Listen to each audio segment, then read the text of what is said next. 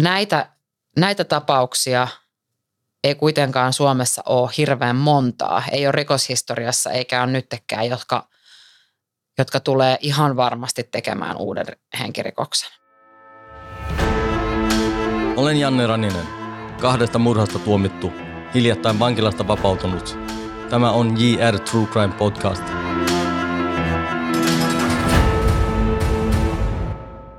Tämän jakson vieraan.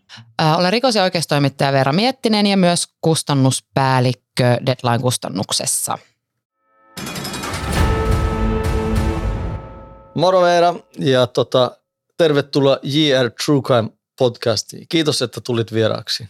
Kiitos kutsusta. Mikä sai sut aikoinaan kiinnostumaan True Crimeista?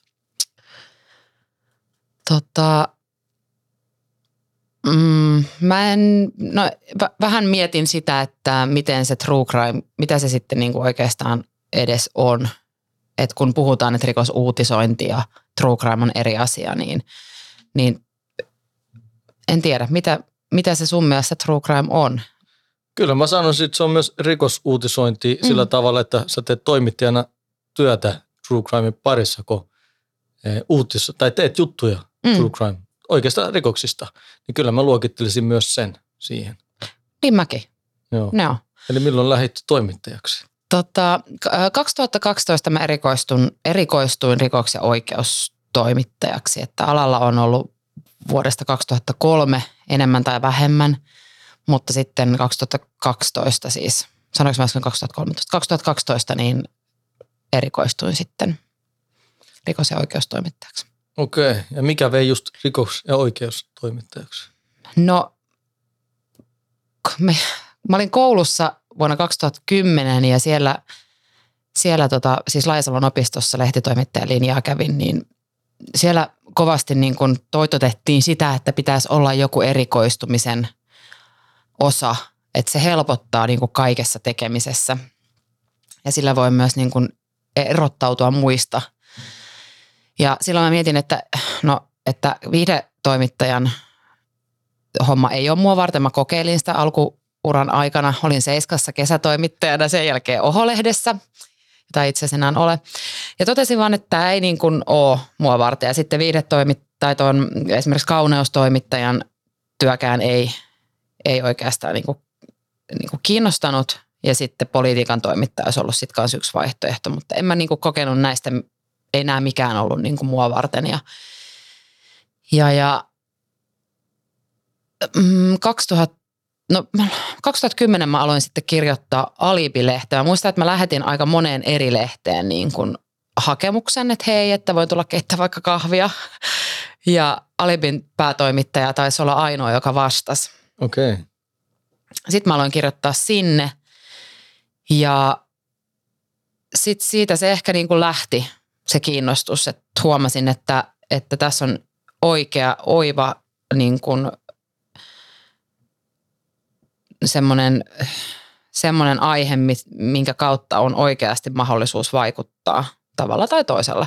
Että jotenkin mä en kokenut sitä, että mä voisin vaihdut, vaikuttaa kauneustoimittajana mm.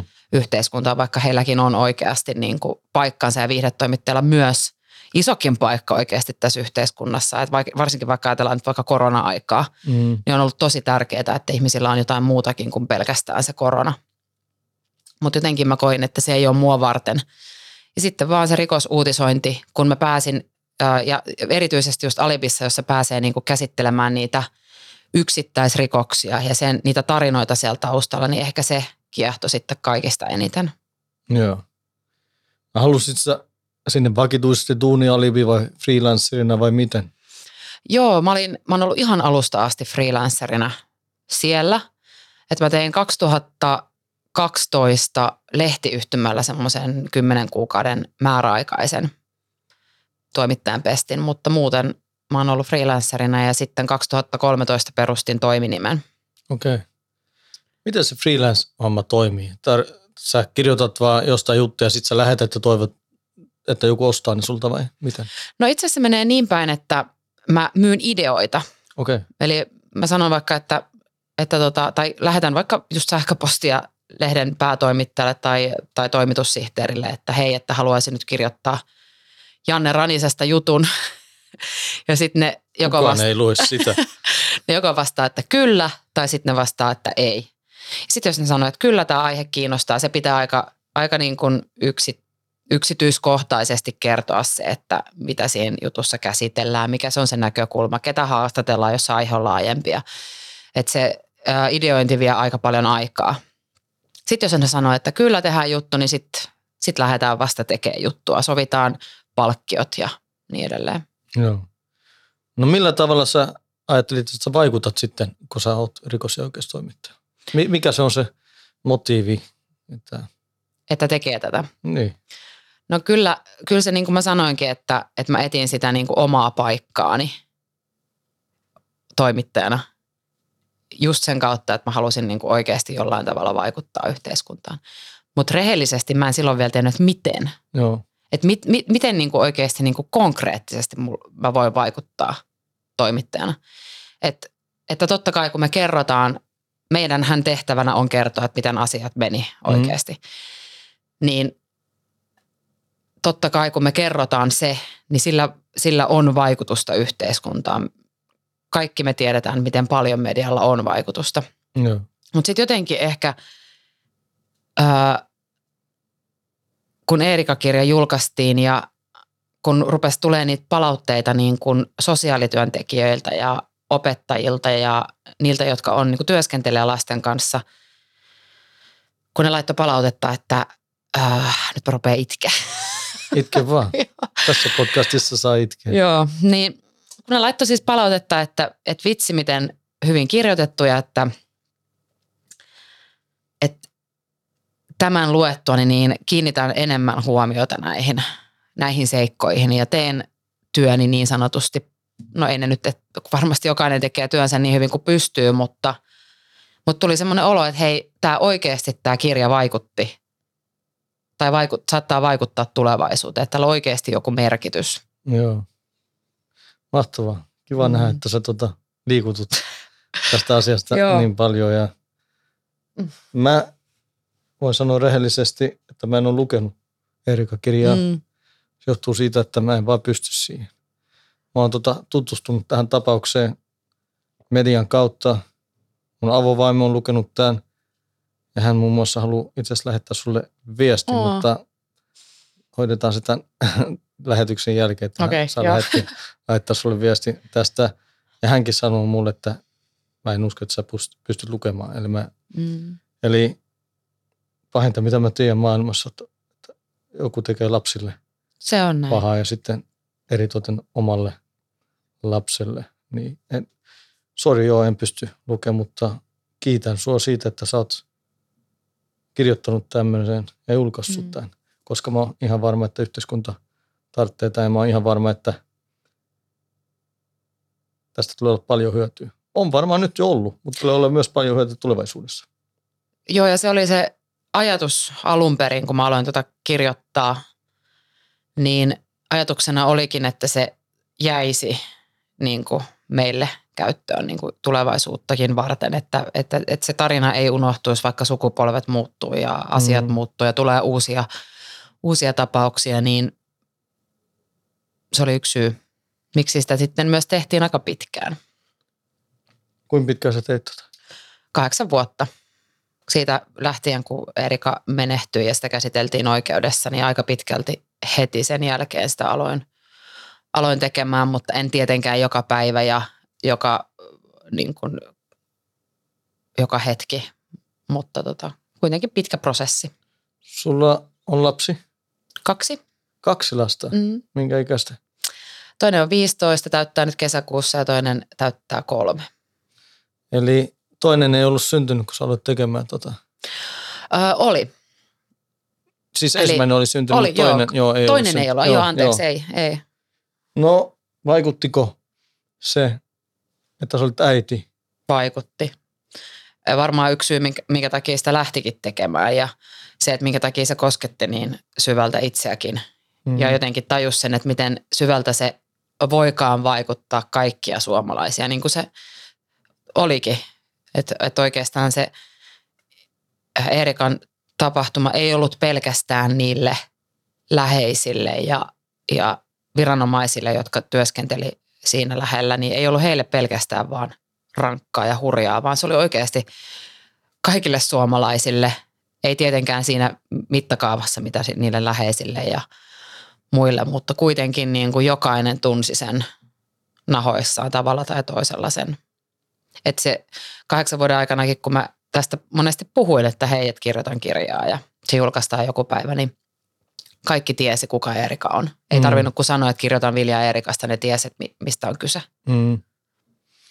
Mä kun mä oon katsonut jotain dokkareita tai nähnyt jotain uutisointia lapsiin kohdistuvasta väkivallasta, tai jos jotain lapsia on menehtynyt tai jotain tuommoista, niin sen jälkeen mä oon vaan mennyt tyttären huoneeseen. En tietenkään ilmoittanut hänelle, että mitä mm. asia on, mutta mä, mä oon vaan halunnut nähdä hänet. Joo. Mm. Ja mulla on ollut se takaraivos silloin, että mitä mä oon just lukenut tai kuullut. Sitten mä oon ollut niin iloinen, kiitollinen, että mä oon pa- vaan päässyt näkemään tyttäreni. Mm. Tuliko sulle ollenkaan semmoisia, kun sä kirjoitit, että sen jälkeen, kun sä oot sillä päivänä kirjoittanut esimerkiksi, että sä haluaisit vaan ottaa oman lapsen syli sitten illalla tai katsoa häntä tai jotain tämmöistä? No, mä tunnistan tuon kyllä, että noin käy, mutta ehkä Erikan kanssa ei, tai kun mä tein tuota kirjaa, niin ei tullut, koska se oli kaikin puolin niin muuten niin raskas, että siinä oli monta eri aspektia siihen, että minkä takia se tuntui, että jotenkin tiesi, että omat lapset on turvassa, että nyt on niinku kyse Eerikasta, ei mistään musta, ei edes musta, mm. niinku, että et on kyse vain Eerikasta ja nyt on niinku, nyt halu, niinku, ja mikä niinku ajokin eteenpäin koko sen ajan, että, että tehdään hänestä niinku tarina, ettei Joo. se unohdu. Joo. Mahtavaa. Mä tota, yritän jossain vaiheessa ehkä tutustua. Lue Tuohon. ensimmäiset sivut ja sitten sit päätä. Siinä on aluksi osio on aika pitkä mm. ja sitten hän alkaa vasta se itse tarina. Ja sitten niin kuin moni muukin on sanonut, että ei ole pystynyt tai pitkään harkitsi sitä, että lukeeko. Mm. Mutta sitten kun on, tai on tullut siis suurin osa niin kuin niistä palautteista, mitä mulle tulee ei nyt enää ehkä päivittäin, mutta varsinkin siinä alussa tuli, niin suurin osa on niistä se, että, että ei aluksi pystynyt, mutta sitten kun luki, niin on tosi kiitollinen, että luki ja että kaikkien pitäisi lukea. Niin se on ollut mm. semmoinen, niin kuin, semmoinen kantava palautteen, kantava palautetta. Niin niitä on tullut tosi paljon. Joo. Mutta joo, kiitos, että olet tehnyt tuon. Kuuntelet Janne Ronisen juontamaa JR True Crime podcastia. Onko tämä sun ensimmäinen kirja, mitä sä oot kirjoittanut? On. Onko muita tekeillään? No tota, ton jälkeen mä ajattelen, että mä en enää ikinä kirjoita itse kirjaa, mutta tota, kyllä se palo sieltä par, niin tulee. Että ö, mä oon siis joskus vuosia sitten, ennen jo Eerika-kirjaa, aloittanut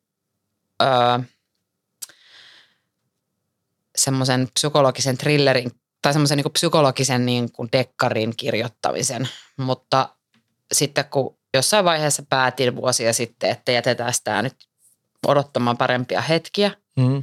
Ja just sitä, että halusin saada ton Eerika-kirjan valmiiksi, niin, niin tota, nyt se on itse asiassa se hetki, että, että on kaivannut sen uudestaan sen kirjan tuolta, tai se on itse asiassa niin kuin kolmiosainen trio, trilogia on – on se tota, ajatuksena siinä, niin, niin tota, nyt se on niinku uudestaan ajankohtainen. Niin, niin, uudestaan olen yrit, yritän niinku ehkä, että jos saisi aikaa sille, niin mm-hmm. se olisi kiva joskus saada se ulos. Joo. Ja ton sekä sen tulevan kirjan sä oot julkaissut Deadline Kustannus Oyn kautta. Joo. Ja mikä on Deadline Kustannus Oy? Deadline Kustannus on rikas kirjallisuuteen erikoistunut kirjakustantamo. Sä oot perustanut? Joo. Milloin? No virallisesti 2020, mutta kyllähän tietenkin aina yrityksien perustaminen kestää pitkään.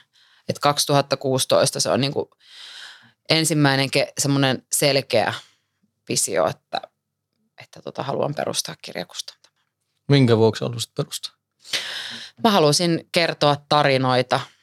Että oli, mä oon kuitenkin tällä alalla ollut niin kuin pitkään, usea, useamman vuoden, niin näin, että kuinka paljon niitä tarinoita oikeasti on. Mm. Ja sitten ää, sellaisia tarinoita, mitä välttämättä ei muut kustantaisi edes. Ja sitten mä halusin myös vähän tuoda sellaisen uuden ajatusmallin kustantamoalalle, että, että, että välttämättä ää, kirjan kustannussopimus ei vaadi sitä, että on valmis käsikirjoitus, Mm. vaan se vaatii sen, että on tarina, on joku kokemus, mitä on kokenut ja, ja ää, siitä voisi olla hyötyä sen kertomisesta jollekin muille.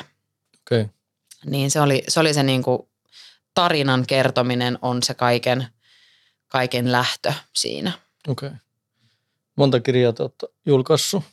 Nyt kun tosiaan 2020 ö, perustet, tai niin kuin virallisesti perustettu on, niin viime vuonna julkaistiin kolme kirjaa Okei. loppuvuodesta. Syks- syyskuussa tuli ensimmäinen, semmoinen kuin elinkautinen ja kertoo murhasta tuomitun räppärin tarinan.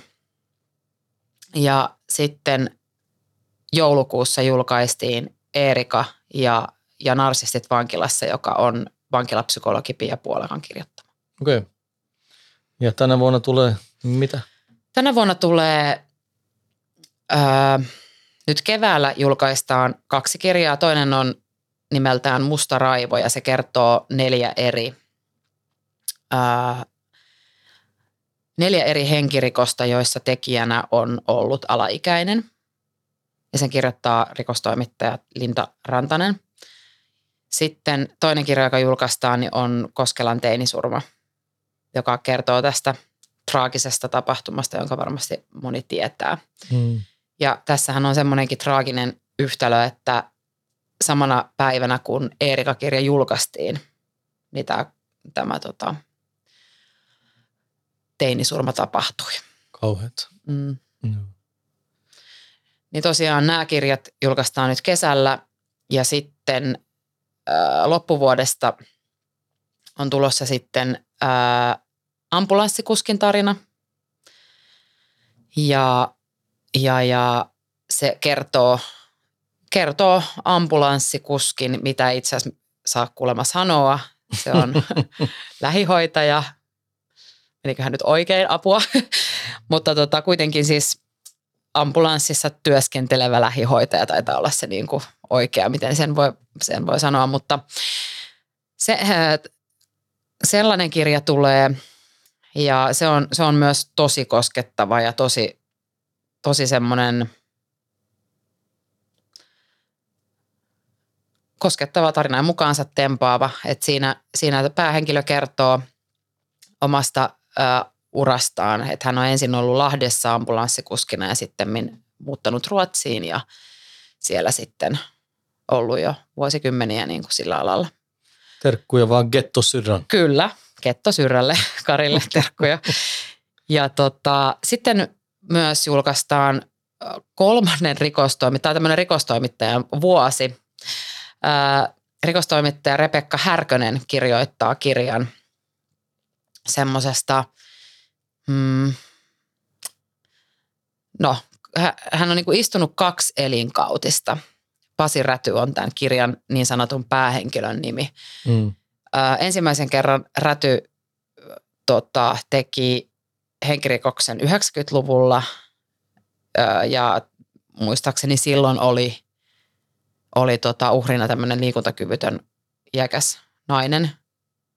Vai oliko se seuraava, seuraava henkirikos? Mutta joka tapauksessa niin kuin kummat, kummatkin on ollut tämmöisiä niin kuin puolustuskyvyttömiä nämä rikoksen uhrit. Ja tota, brutaalilla tavalla siis vienyt hengen heiltä kummalta. Ja siis tämä ensimmäinen oli 90-luvulla ja toinen oli melkein heti hänen päästyään niin kuin vapaalle sit ensimmäisestä. Mm. Ja Rebekka on siis kerran haastatellut tätä Pasi Rätyä, kun hän on siis tuolla ää, Turun Sanomilla töissä. Ja haastatellut lehtiartikkelia varten ja ää, tämä Räty sanoi hänelle, että hän ei, kos- hän ei voi olla varma, että tappaako hän joskus uudestaan. Okay. Niin siinä kirjassa otetaan kantaa sit siihen, että, että kun joitakin ei pitäisi koskaan päästää päästään vapaalle jalalle. Niin tämä räty oli, on heistä yksi. Sanoiko hän ennen kuin pääsi siitä ensimmäisestä henkirikoksesta, niin hän sanoi, että ei ole varma, että tappaa uudelleen, vai sanoiko hän nyt, kun hän on tuomittu tästä toisesta? Sen toisen jälkeen. Okei, okay. mm. edelleenkin sanoi, että ei Kyllä. ole varma, että tappaa. Joo. Joo. Niin siinä otetaan tosiaan kantaa siihen, että ei jotkut vaan, että jo, jotenkin tämä pitäisi muuttaa, että, että tota, tämä systeemi Suomessakin, että, että tota ei, joidenkin ei kuuluisi päästä koskaan pois. Mikä on sun henkilökohtainen mielipide siitä asiasta? No se on ehkä just, justiinsa tämä, että jos, jos ihminen, ihmisen niin kuin tiedät, niin tehdään se vaarallisuusarvio, niin jos se huuttaa kaikin puolin sitä, että et, et se saattaa joskus tehdä vielä henkirikoksen, niin kyllä, kyllä siihen pitäisi keksiä joku muu ratkaisu. Mä en tiedä, onko se se, että se on koko loppuikänsä vankilassa, mm. Mutta joku ratkaisuhan sille pitäisi keksiä. Joo. Mä kelaan, että ei ole hyvä, että on koko loppuja Niin se on, se kuulostaa väärältä. Mä oon sitä mieltä, mutta toisaalta sitten taas, niin kuin jos, jos mä oon ymmärtänyt sen vaikka Risen ajatuksen oikein, mm. niin ajatuksena on saada niin kuin, ö, rikoksentekijät takaisin yhteiskuntaan. Kyllä. Ja sen takia Suomessa ei istutakaan elinkautista niin kuin sen sanan varsinaisessa merkityksessä. Ö, mutta näitä, näitä tapauksia – ei kuitenkaan Suomessa ole hirveän montaa. Ei ole rikoshistoriassa eikä ole nyttekään, jotka, jotka tulee ihan varmasti tekemään uuden henkirikoksen. Mm. Niin olisiko se sitten oikea ratkaisu, että, että se olisi vielä joku toinen tämmöinen mm, niin kuin tavallaan kolmas pykälä sille, että niin jos puhutaan näistä niin kuin vankeusajoista, niin mm. niin kolmas pykälä sille, että jos, jos on oikeasti riski tehdä uusi henkirikos ja se on niin kuin oikeasti, siinä, siitä löytyy näyttöä, niin voisiko siinä jotain keksiä? En tiedä. Niin ne on vaikeita kysymyksiä, kun mä mietin, niin kuin mä sanoin, että mä en ole sen kannalta, että pitää ihmisen loppujen vankilassa, koska silloin, jos mä tiedän tehdessään rikoksen, että mä en pääse koskaan enää pois. Että jos mut luokitellaan niin vaaralliseksi ja mä teen henkirikoksen tänään, mä tiedän, että mä en pääse koskaan enää pois, niin tuskin mä jättäisin sen yhteen henkirikokseen, vaan sitten mä vedän niin pitkälle, että joko mut pidätetään tai sitten mut tapetaan. Mm. Siis se, että poliisit ampuu mut pidätystilanteessa, niin se muuttuu niin paljon vaarallisemmaksi. Ja sitten kun mä lusin myös, niin kun mä oon lusimassa ja mä tiedän, että mä en pääse koskaan enää pois, niin silloin mulla ei ole mitään syytä niellä ikään kuin vittuulua tai mitä semmoista vankilassa, vaan silloin jos joku tulee sanomaan jotain, niin mä sitten tapan hänetkin. Mm. Eli mä pelkään, että se ajatusmaailma tai se ajattelutapa tulisi tuollaisessa, että ei ole mitään hävittävää sitten. Se on ihan totta ja mäkään en ole sitä mieltä, että, että mentäisiin samaan kuten vaikka, vaikka Yhdysvalloissa, että se oikeasti se elinkautinen on elinkautinen, vaan, vaan että ää, tällaisissa tapauksissa, mit, mitkä tosiaan on siis tosi harvinaisia, että mm. sä oot mm. tehnyt kaksi henkirikosta ja sanot, mm. että sä voit tehdä vielä henkirikoksen. No. Tässä puhutaan vaikka ää, sarjamurhaajista siis, no niistä, niitä mä ehkä nyt haen takaa. Niin. Siis sarjamurhaajista, jotka on tehnyt useamman rikoksen, useamman henkirikoksen, eikä ole mitään aikomustakaan lopettaa sitä. Niin. niin e, heidän kohdallaan mä mietin, että olisi, ja, mutta ei missään nimessä niin, että, että kun sä saat sen tuomion, niin se on niin kuin automaattisesti koko loppuelämä. Niin. Kuuntelet Janne Ronisen juontamaa JR True Crime podcastia. Mutta joo, ensi vuonna, eikö tänä vuonna tule eh, kolme kirjaa? Uh, joo, anteeksi. Tota, tänä vuonna tulee ainakin nyt niin kuin näillä näkymin viisi kirjaa. Oho. Joo, eli Gettosyrän hmm. Karin lisäksi ää, tosiaan se Repekan kirja. Ja sitten vielä tull, alkaa tämmöinen kirjasarja. Aha.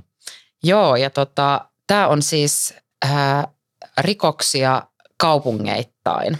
Okay. Ja ensimmäinen osa, ää, tää, tämä kirjasarja siis alkaa Raumalta. Ensimmäinen kirjasarja tai kirja kertoo rikoksista Raumalla. Okei. Okay. Ja se on, se on varmasti, tota, tulee olla suosittu. Ja sitten mä voin paljastaa nyt tässä näin ää, ensimmäistä kertaa varmaan julkisesti, että DLKlle tulee myös podcast. Okei, mahtavaa. Joo.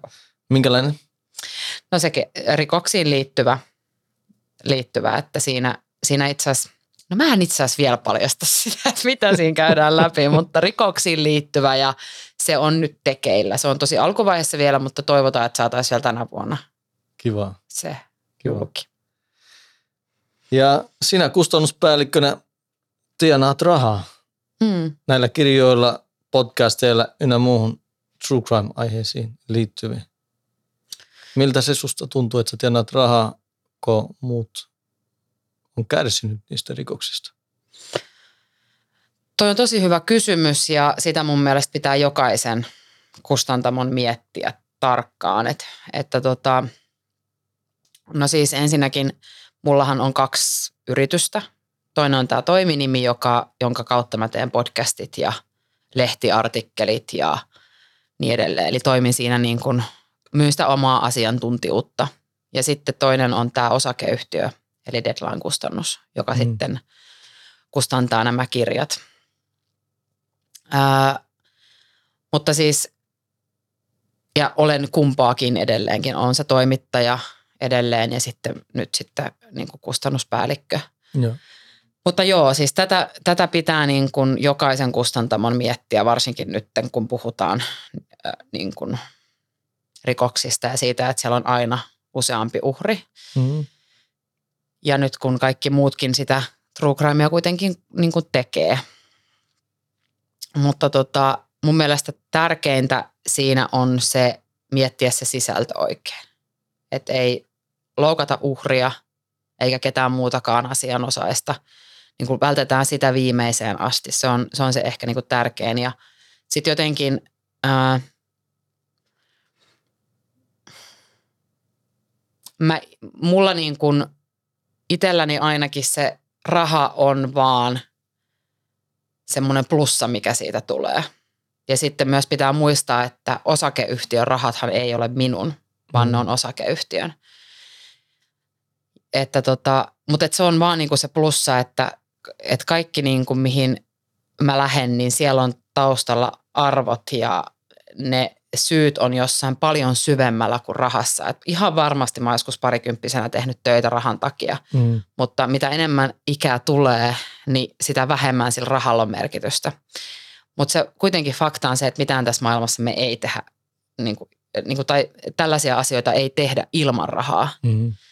Et, et, et kirjan kustantaminen maksaa, kirjan markkinointi maksaa, ää, yrityksen kulut on, niin kuin tiedetään, niin ne on aika hurjia. Niin mm, en väitä, että siitä ei jäisi mitään sinne viivan alle. Totta kai jää, koska siinä ei muuten mitään järkeä. Mm. Mutta ö, ilman rahaa me ei tehtäisi tätä.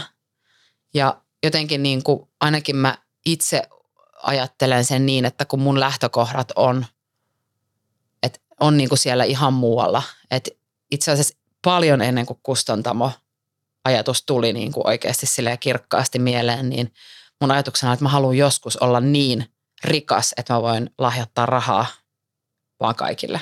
Joo. Et, et, mä muistan, muistan ne hetket, kun mä oon miettinyt, että vitsi kun mulla olisi nyt rahaa niin kuin enemmän. Että mä voisin antaa isompia summia niin kuin jonnekin, Mm. joka sitä tarvii enemmän. Ja sitten jotenkin se, se toimittajuus on mussa niin vahva, vahva niin kuin osa identiteettiä, että ää, mun ensisijainen niin kuin tarkoitus on just se, että tuo niitä tarinoita esille ja sitten se, että sillä on joku yhteiskunnallinen merkitys. Joo.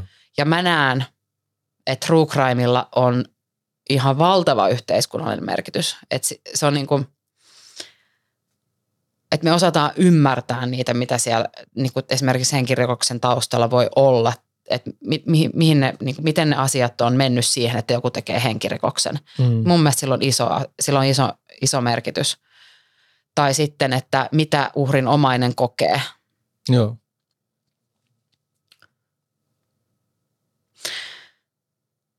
Niin sanotaan näin, että mm, bisneshän on aina bisnestä ja mun mielestä siinä ei saisi olla mitään vikaa. Mhm. Et, et, ää, että tota, yrittäjyyttä itse asiassa kaivataan Suomessa koko Mm. aika enemmän. Ja, ja tota, niin kuin, ta- tarvitaan, tarvitaan sitä yrittäjähenkeä, sitä, että se on ihan ok tienata rahaa. Mutta mä ymmärrän sen, että tässä, tässä se, niin kuin, ää, se meidän tuote on vähän erilainen kuin vaikka maito, tölkki tai joku muu vastaava. Mm. Mutta niin kuin, kuiten, niin kuin erityisesti, kun se niin kuin tuote on true crimea, niin ne pitää olla ne arvot kunnossa ja ne, se pitää olla se niin kuin prosessi pitää olla tosi tarkka. Et se, et, niin kuin, jos nyt vaikka miettii tätä Koskelan teinisurmakirjaa, niin siinä mennään tosi tarkasti journalistin ohjein Joo. ja niin kuin luetaan lakia ja katsotaan, ettei missään nimessä niin kuin, ää, tota, olla epäkunnioittavia siinä kirjassa vaikka uhrinomaisia kohtaan. Joo. Sä sanoit aikaisemmin, että oot joskus halunnut lahjoittaa rahaa. Mm. Jos sulla olisi ollut rahaa silloin. Niin lahjoitat sä myös näistä tuotoista, mikä tulee, niin lahjoitat sä näihin johonkin. Joo, Mihin? kyllä. No nyt itse asiassa ää, me ollaan tehty siis yksittäislahjoituksia suoraan perheille. Mm? Eli me ollaan etsitty niin kuin, ää, rahaa tarvitsevia ää, perheitä Mm. ja sitten suoraan lahjoitettu ne. Viime vuonna, vai oliko se nyt tämän vuoden alkupuolella, me maksettiin yhden 15-vuotiaan pojan ää, jalkapalloharrastus. Ja sitten nyt itse asiassa viime viikolla tämä, me haettiin siis maaliskuun puolella hyvän tekeväisyyttä vaan tarvitsevaa Mm. alaikäistä ää, sosiaalisen, sosiaalisen median kautta ja siihen tuli sitten niitä hakemuksia ja nyt viime viikolla sitten tämä eteni jo se, sen verran pitkälle, että saatiin niinku maksettua se Joo. raha. Löydettiin siis avun tarvitsija ja sitten laitettiin rahat tilille ja tämä, tässä, tässä on kyse siis nuoresta pojasta, joka on halunnut jo pitkään aloittaa, tai siis hän on harrastanut frisbee-golfia jo pitkään Joo. ja äh, halusi nyt osallistua semmoiseen valtakunnalliseen kilpailuun, jonka maksut on sitten tietenkin aika suuret. Ja sitten hän tarvitsi siihen niin kuin tarvikkeita. Niin me niin sanotusti sponsoroitiin sitten tämä hänen, hänen tota, tämä kilpailuosallistuminen. Kiva. On. Hieno homma. Ja mun mielestä on ihan mieletöntä just niin kuin se, että että saa taas me mennä rotakitia. Jos se olisi korona-aikana, mä tulisin halaamaan sua sinne, mutta ei voi on- nyt, kun on korona-aika. niin. Se on kyllä, kyllä sellainen niin kuin, ö,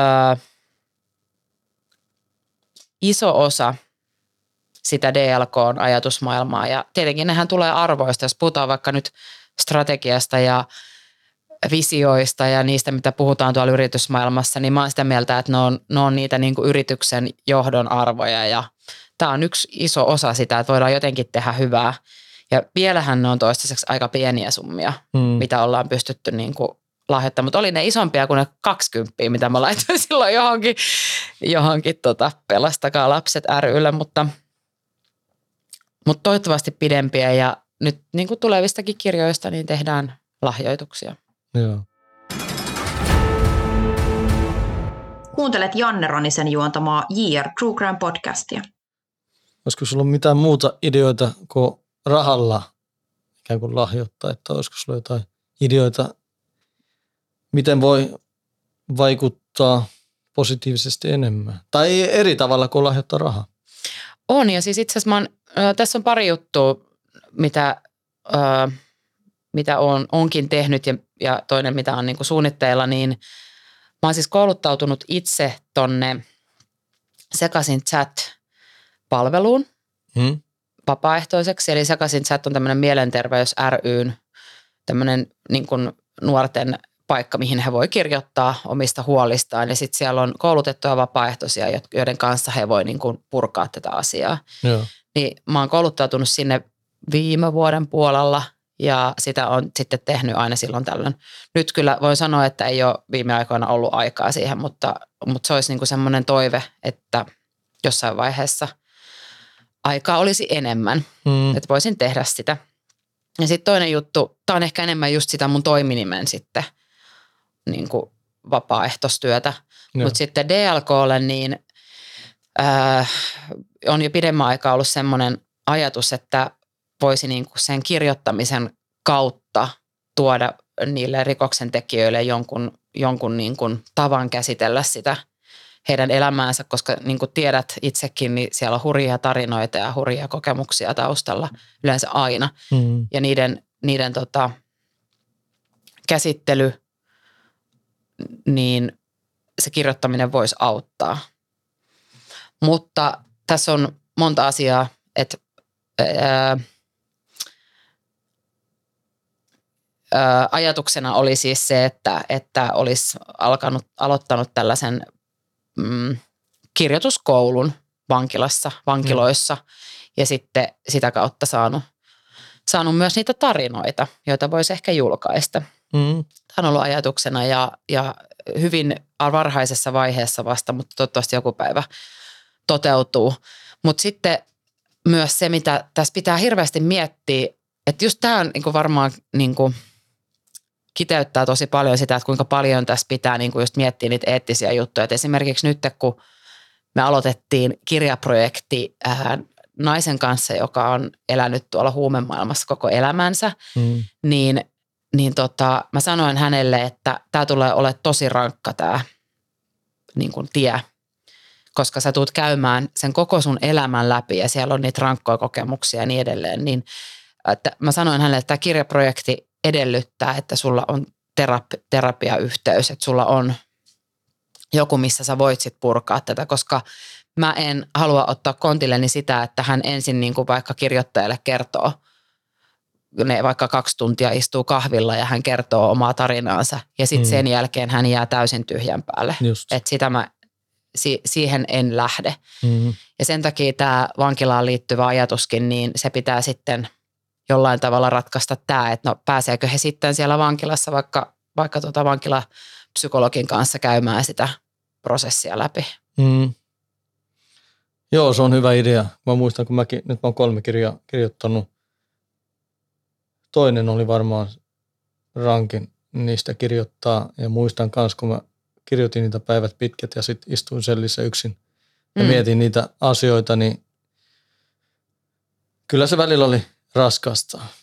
Se mulla on valitettavasti vähän helpompaa käsitellä mun tunteita ja siitä tiettyjä tunteja sivuun, mutta kyllä sanoin, että se oli välillä raskasta siinä istua yksin siinä sellissä ja miettiä sitten käydä läpi niitä asioita. Se oli toki terapeuttista myös, mm. mutta ilman muuta toi on hyvä idea, että siellä vankilassa sitten niin ne saa pallotella jonkunkaan ne ajatukset, mitkä tulee sen jälkeen, kun ne on.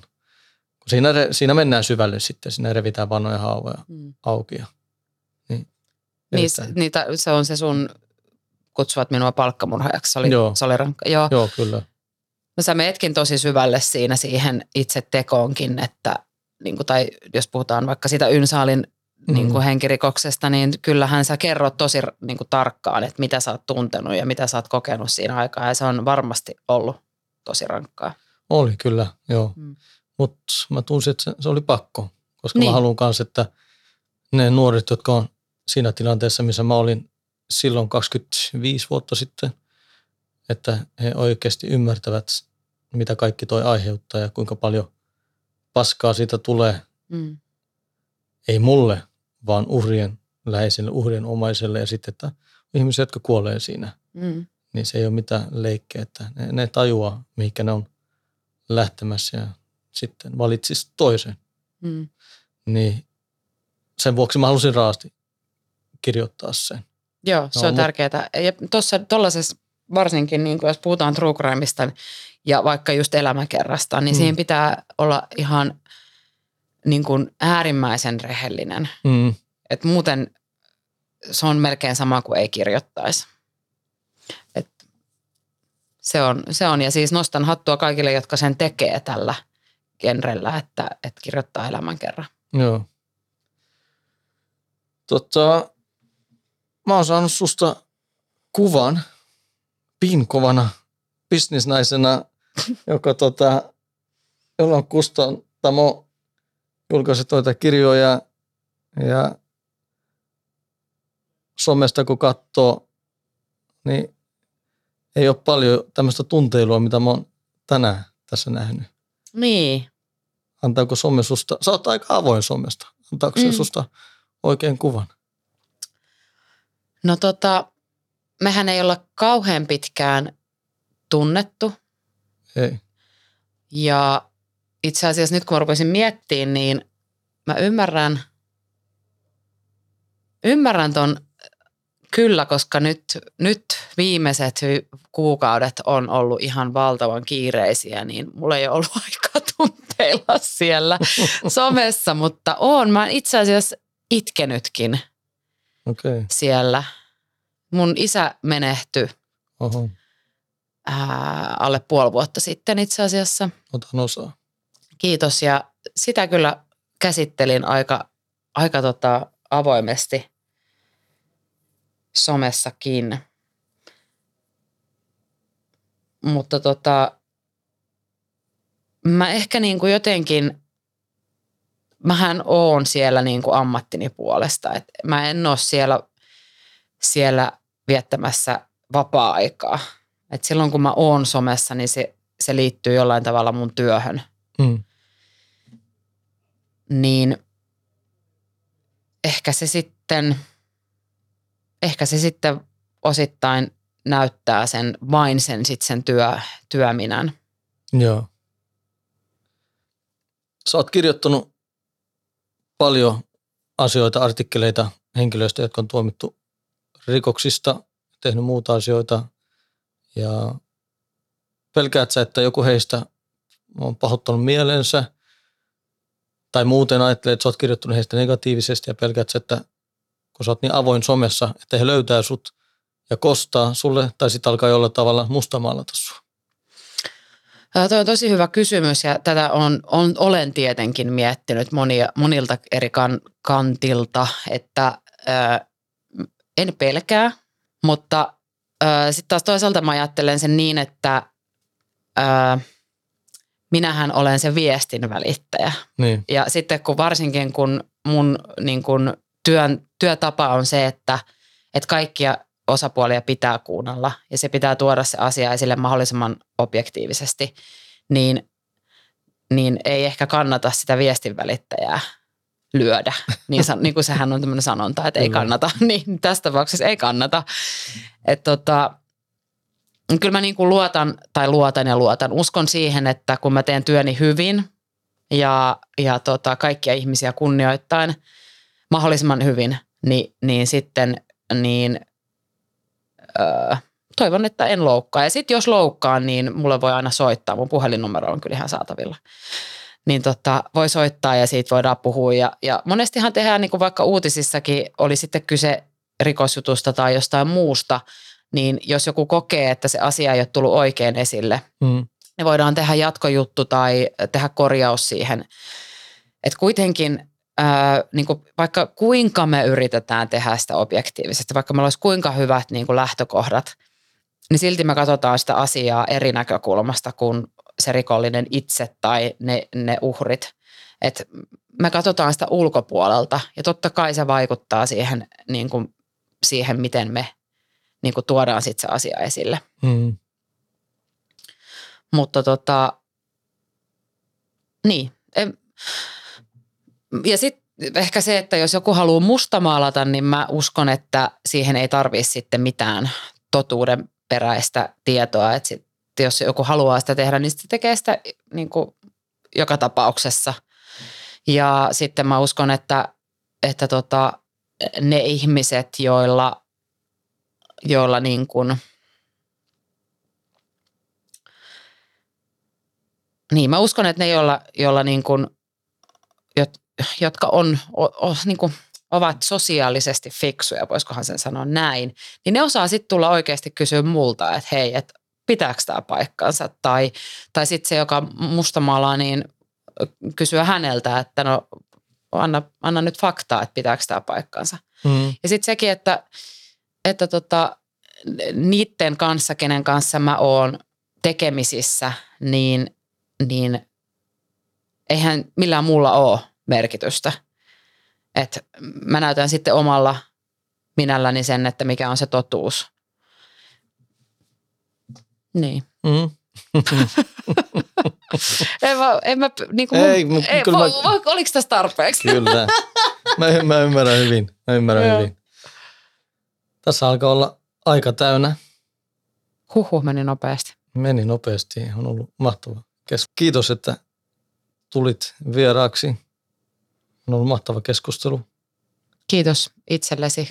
Ja tähän loppuun mun on sanottu, että nyt kun tulit tähän JR True Crime podcastiin, niin säkin sait sitten JR-merkinnän. Tarkoittaako se niin kuin Janne Raninen merkintä vai, ah, niin sitä ei kerrottu. se on sitten kuulija tulkitsee. Katsotaan sun tulevalla uralla sitten. Mun mielestä Janne Raninen merkintä on parempi. Joka, kaikki saa valita ihan itse. Se on ihan ok. Jokaisella on valinta, mahdollisuus. Yes. Mutta joo, kiitos, että tulit ja kiitos kuuntelijoille, että olitte mukana ja tulkaa kuuntelemaan myös seuraavaa jaksoa. Kiitos Veera. Kiitos.